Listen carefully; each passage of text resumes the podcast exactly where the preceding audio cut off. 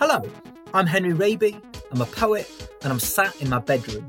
I've spent a lot of time in this room over the past year, flanked by two giant stuffed bookcases, a pile of gifted stationery, an often unmade bed, and a window out to a rainy, freezy, wintry York.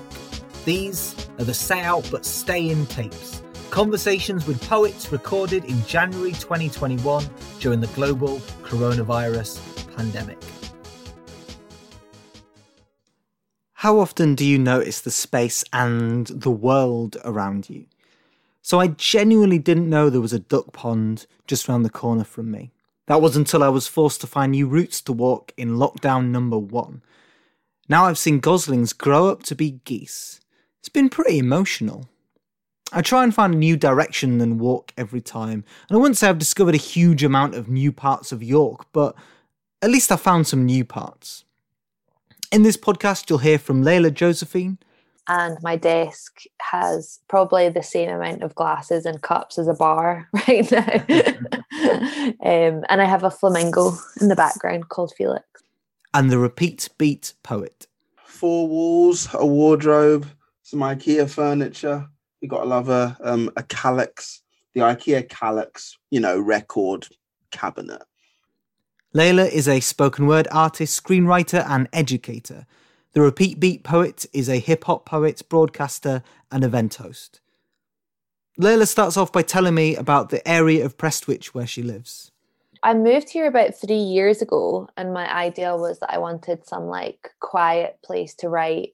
And Glasgow was kind of Glasgow's my home, but it does become a kind of um, drinking sinkhole. There's always someone to drink and go out with and stuff. So it was quite nice to like move away. And when I when I was going to Glasgow, it was always like a decision.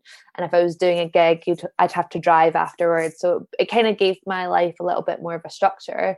But I suppose I never expected lockdown to happen. So the last year, it's been extra quiet, and I don't really know anyone in the area so it's definitely quite quite isolating but it is really nice to be by the sea and i find that i get some some sort of energy from that. But it's not like it's not twee it's not like super pretty. Like i live as you said like by an industrial kind of wasteland as well. So i've got this i really like places that sit on the margins that might not be like you know a tourist mm. destination but still trying to find the beauty in these like really kind of forgotten places and i think that here is like really rich soil for for untold stories as well. And i'd become fascinated with the plane watchers that watch the planes and come with their big cameras and stuff. So that's that's kind of where i'm at. But yeah it's been very strange and the the beach it's great that the beach is there but i probably don't go as much as i probably should. I'm i definitely have to be careful that i don't sometimes I'm like, oh, I haven't been outside in three days. I need to sort that. The Scotsman is a Scottish website that hosts sessions with musicians and poets. Leyla recorded the good stuff on a nearby beach. You can watch the full version by heading over to the Scotsman's website and looking up session number 133. I really love the good stuff poem because it's stuff that can more or less still be done and you can still find joy in during a lockdown context. It also really makes me miss the beach and the seaside and the grey, freezy, windy skies. I asked Leyla about the poem and recording it for the Scotsman. So I wrote the good stuff, which is just like a list of like things that I love. And Pixar stole my idea and made a film called Soul, and it's very much the same concept. But um, I, yeah, like not much has changed about it. But you're right, the context has changed so much, and actually, a lot of the things in the poem are still things that you can enjoy, which is quite interesting. Um, because obviously, I never knew what what kind of world it was coming into. But yeah, there's lots of joy in it and I love writing it. And actually it's something that everyone can do. So you can kind of like teach it to people. You're like, okay, write a list of things that you really love in the world. And it's one of those things that it doesn't feel like there's much craft in it. It was just like this kind of magical moment where I was like, right, I'm just gonna write as much as I can. You know how some of those poems just like fall out of you. I asked Leyla about how she's been structuring her day creatively, how she's been adapting for workshop practices on Zoom. I should probably disclose like I'm terrible at structure. So everything that I'm about to say is like not something that I'm particularly good at, but I do try and do it. It's like an onward kind of journey. Um, and I think that that's something that's been really good for lockdown actually is is that it's forced me to think about like what do I want to spend my days doing. Mm. And you know, when I'm going all over the place, like in Scotland, like I work in Edinburgh, I work in Dundee, I work wherever, the work takes me and I spend a lot of time driving. I spend a lot of time like grabbing a Greggs, eating crap, like all this kind of stuff. So what lockdown's been really good at is like, okay, well, how do you want to spend these empty days? And, you know, I've been doing yoga in the morning. Not that I'm good at it. I find it very stressful, but it has actually helped me.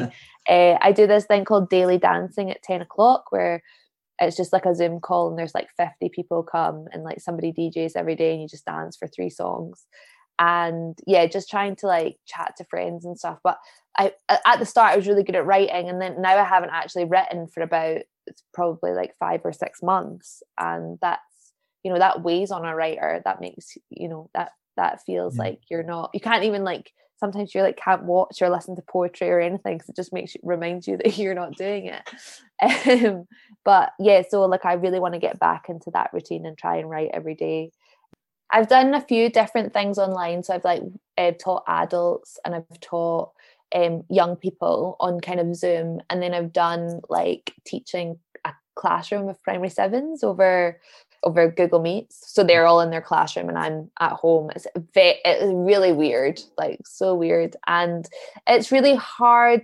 to within that context of teaching primary schools like while they're in class like you really rely on the teacher. But actually i think that that's actually quite good because sometimes when you're teaching in a school the teacher isn't involved. And actually you know that it, it should be a collaboration and the fact that it's now online and they have to kind of facilitate within the class that really like is a really it builds really strong relationships between the um between me and the teacher which i quite like and um, and I was really lucky because I had great teachers. But I can imagine if you had teachers that weren't into it, it would be a bit difficult.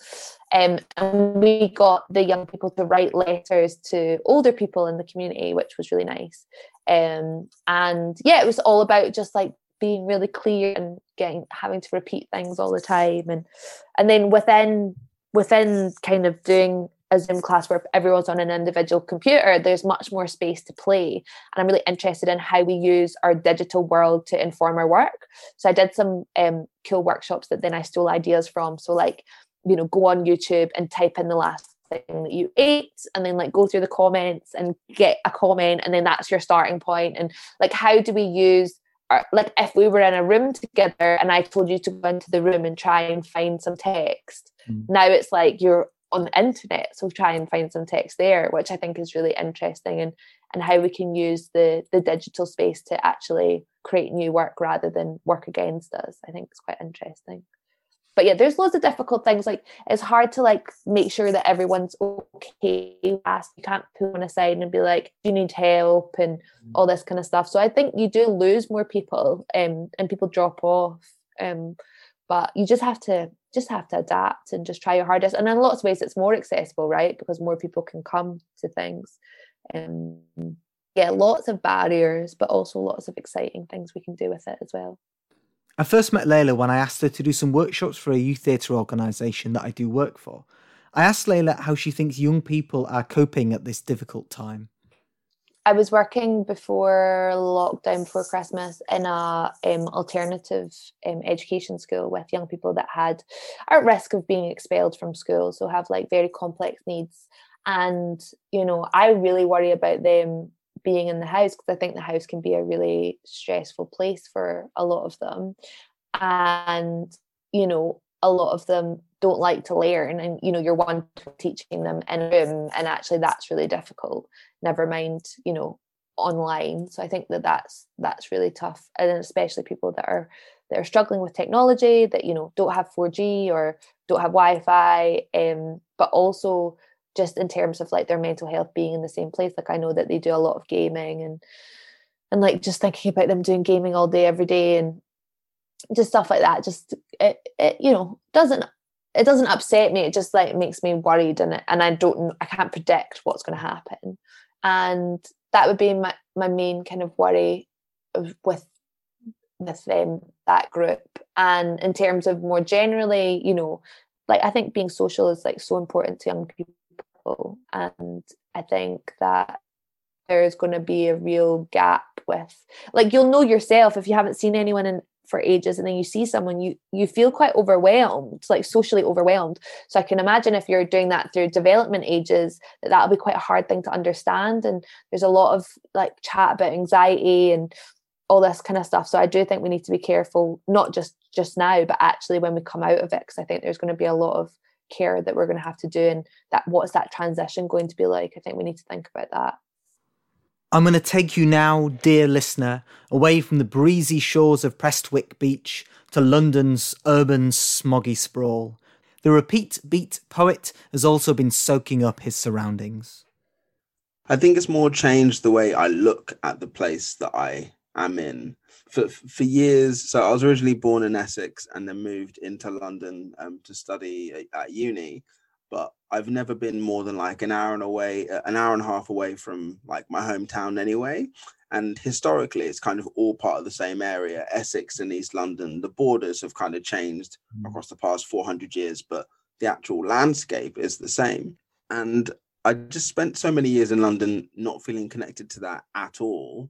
You know, you feel like because of the way that that rents are super high and um, if you're if you're young it's very likely you'll be moving regularly like london dislocates you and and i've been trying to relocate myself by by by learning about the actual like the physical geography of the place that i'm in and what that's the effect that's had on the people who have also lived there mm. across time um and so that, that that's definitely it's come out in a bit of my writing, but more in I'll just look at my back garden and be looking at squirrels and like birds and like I can now differentiate a moorhen between a mallard duck, you know, like because there's canals and I'm regularly looking around that to see and to just get out of my own head a bit, you know.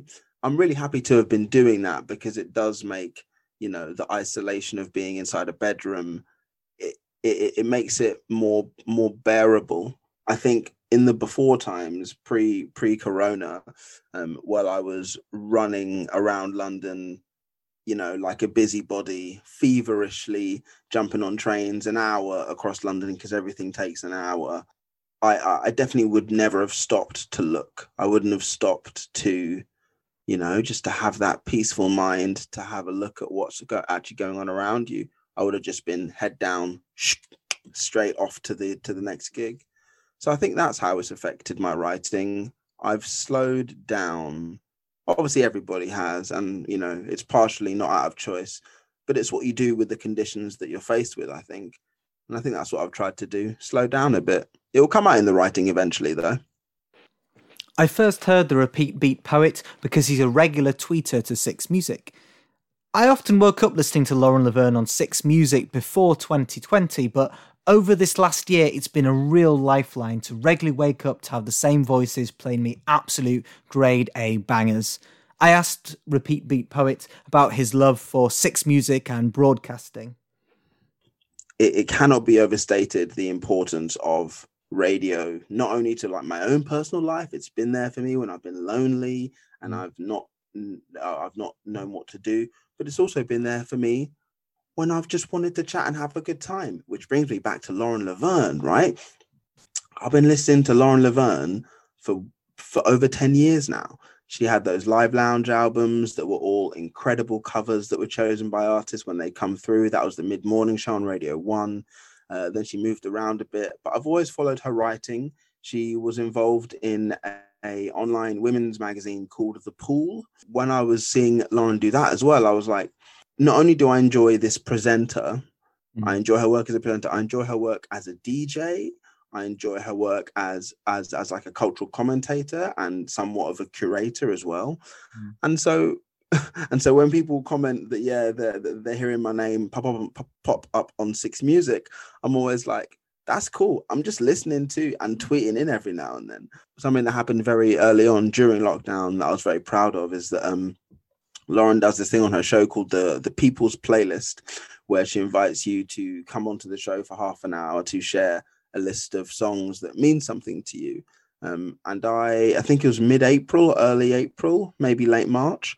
I, I, I went on the Lauren, I went on Lauren Laverne's show to do the People's Playlist, and my chosen subject, if you will, was spoken word. I did the power of spoken word, and that was like not only did I get a chance to play some of like my favorites, I played um, some Kojey Radical, I played Sophia Thakur, but you know i could i went on the show and i spoke about these these mu like these pieces of music and poetry that mean something to me. And i got to share that with the world. That's like that's huge. Not everybody gets that opportunity. And it means that eventually uh, when i make my ploy to have a show on six music uh-huh, i can be like look i've already been on the show Repeat Beat Poet also tells me about how broadcasting can have a political impact on people listening and connecting. That parasocial relationship, you know, you don't you don't physically know them, but you know them in in their work capacity and also in a public capacity because it's public radio, specifically with the BBC as well, which is a bit more because it has the charter and it has what it's meant to be doing when you have a shared interest with this presenter and they have to feign impartiality on a bunch of other stuff they can afford to you know be like very very appealing on the initial if you don't if you're not doing all of the criticism mark kermode still manages to sneak in you know some some some nice solid anti-fascist leaning where he just hates trump and he and everyone knows he hates trump yeah. but they they're not allowed to mention him by name on the show and things like that I think the BBC does a weird job of having to toe that line, but when it's about an art form or mm. sport or something, you can never divorce sport and politics or music and politics or film and politics. I've definitely been glued to my screen a lot more for too many hours this past year. Doom scrolling, soaking up injustices, starting arguments with people who are just the worst. But within that, I have managed to chat to people like Repeat Beat Poets over Twitter about a shared love for music. So it was great to actually properly talk to him over this conversation about the systems and structures of this world. Um, I know we're both fans of the only band that matters, The Clash, right?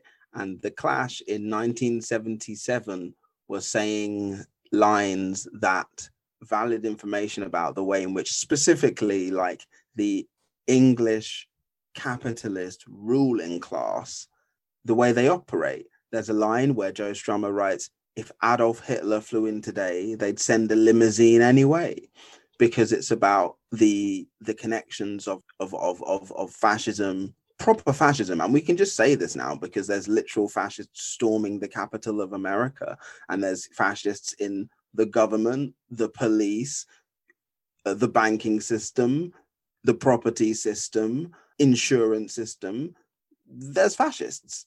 They're everywhere. They're in your churches and and and and and and, and they're on the streets, right?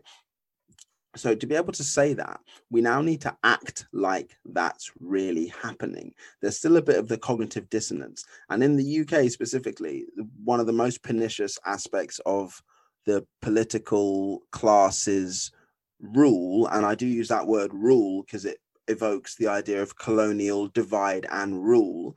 One of the most pernicious things about the way they rule is uh, the policing of what is acceptable, like politically possible. The idea of the Overton window and what can possibly happen here.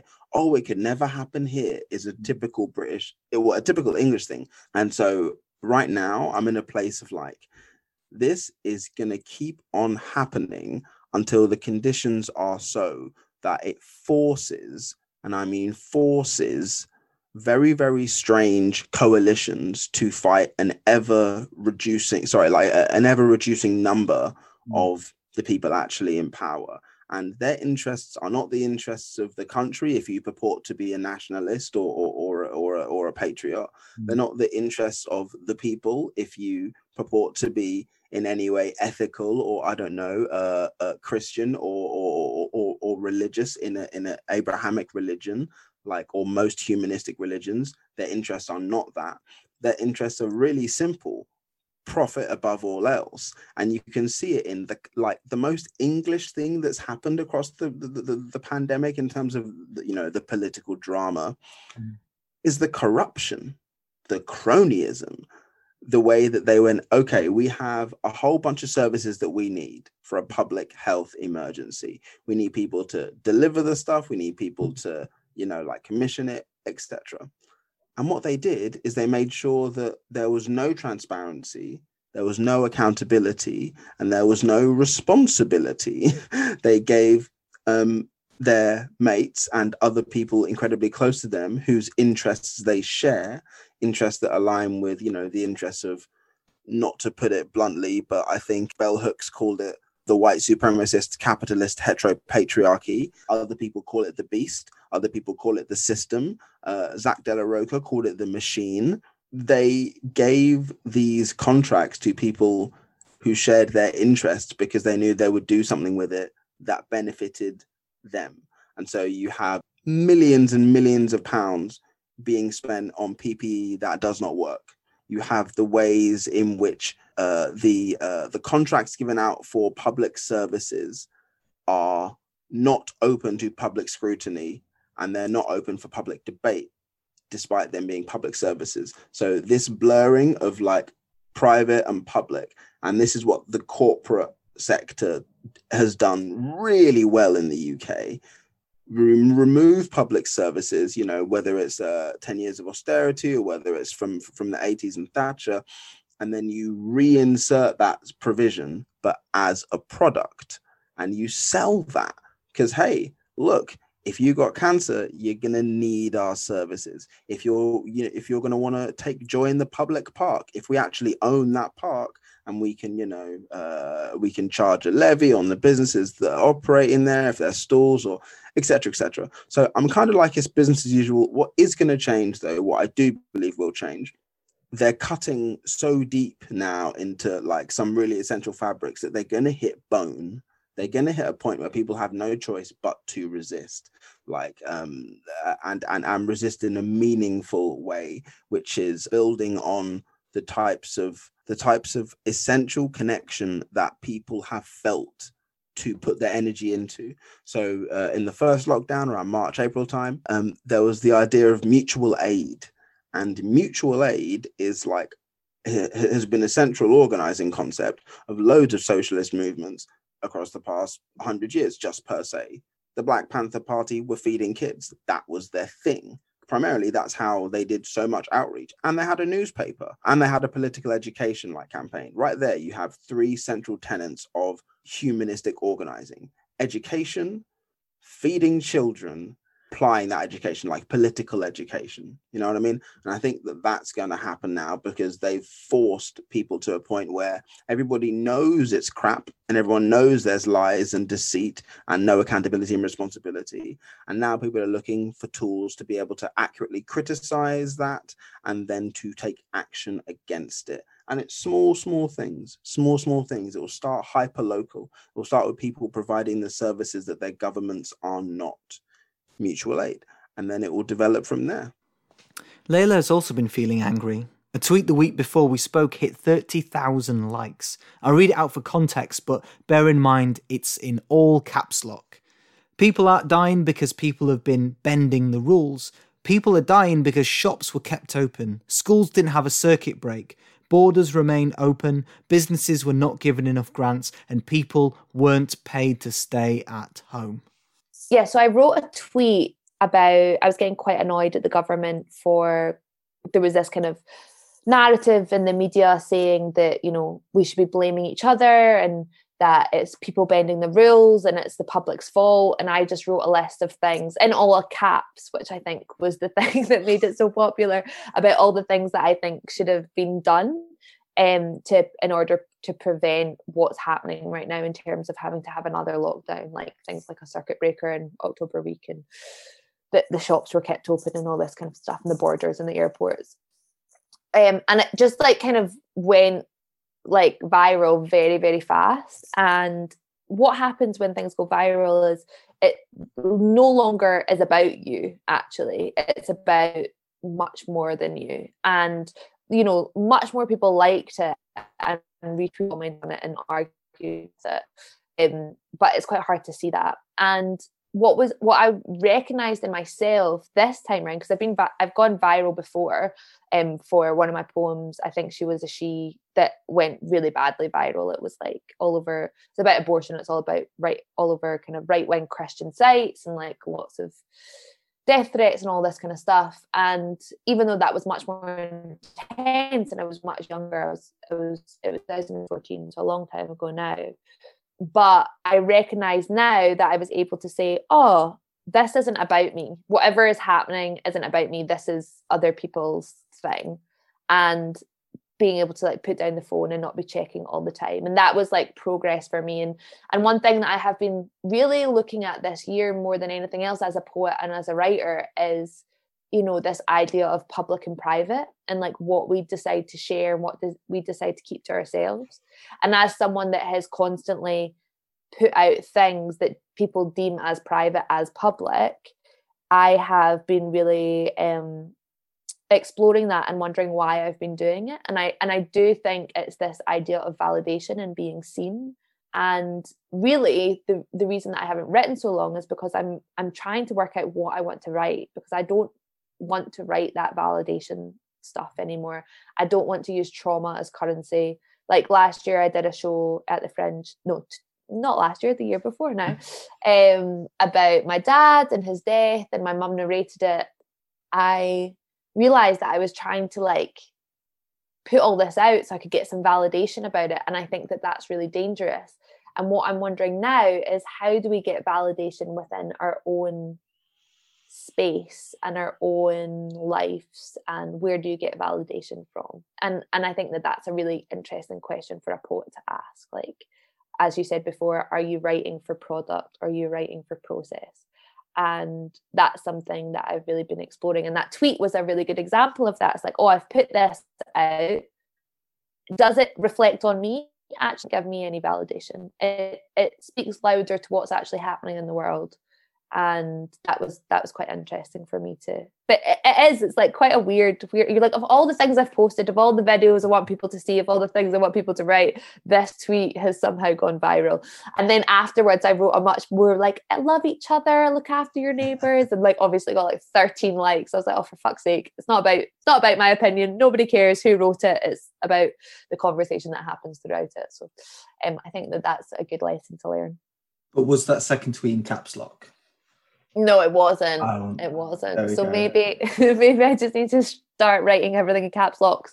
Maybe all my poetry should be in cap locks as well. I've been really struggling to articulate my rage. Check out my chat with Suhaiymah Manzoor Khan and Lizette Alton for more on the subject. Sharing a rage over a screen lacks something and fizzles out over time when the laptop shuts. I make a point to repeat Beat Poet that, at least in an open mic pub, I might be able to convince some stranger. But the situation has tightened us to our own corners. When people are attending Zooms, it's probably because they found the link just within their own existing networks. So my response is through the example of, um, of, of, of at least two poets, and I'll just pick two. There's been a couple poet laureates across the country in new roles that haven't been created uh, before um, or haven't been used in this way before. I'm talking about uh, uh, Vanessa Kisuule down in Bristol. I'm talking about uh, Otis Mensah in Sheffield. The thing that these poets are doing as representatives, voices, and in some ways, maybe not thought leaders, but they're definitely forcing conversations about their cities, about the histories, the presence, and the futures of these places, right?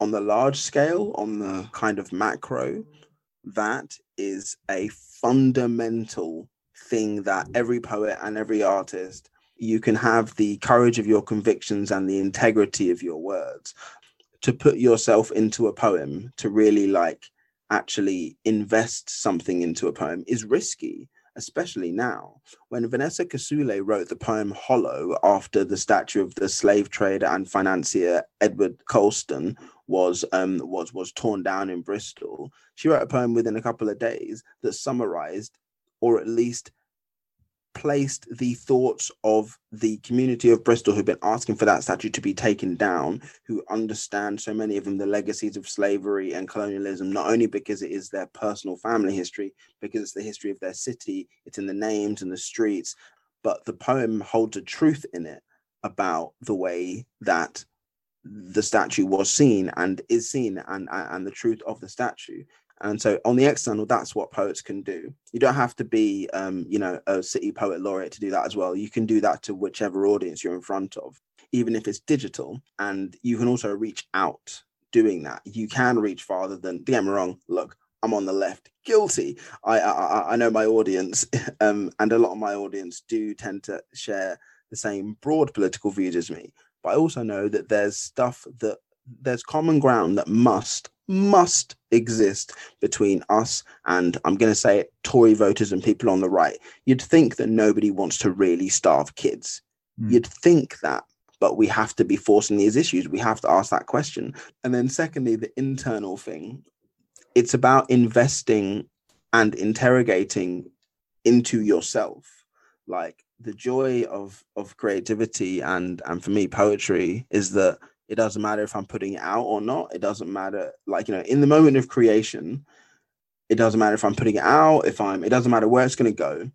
It matters in that moment for me.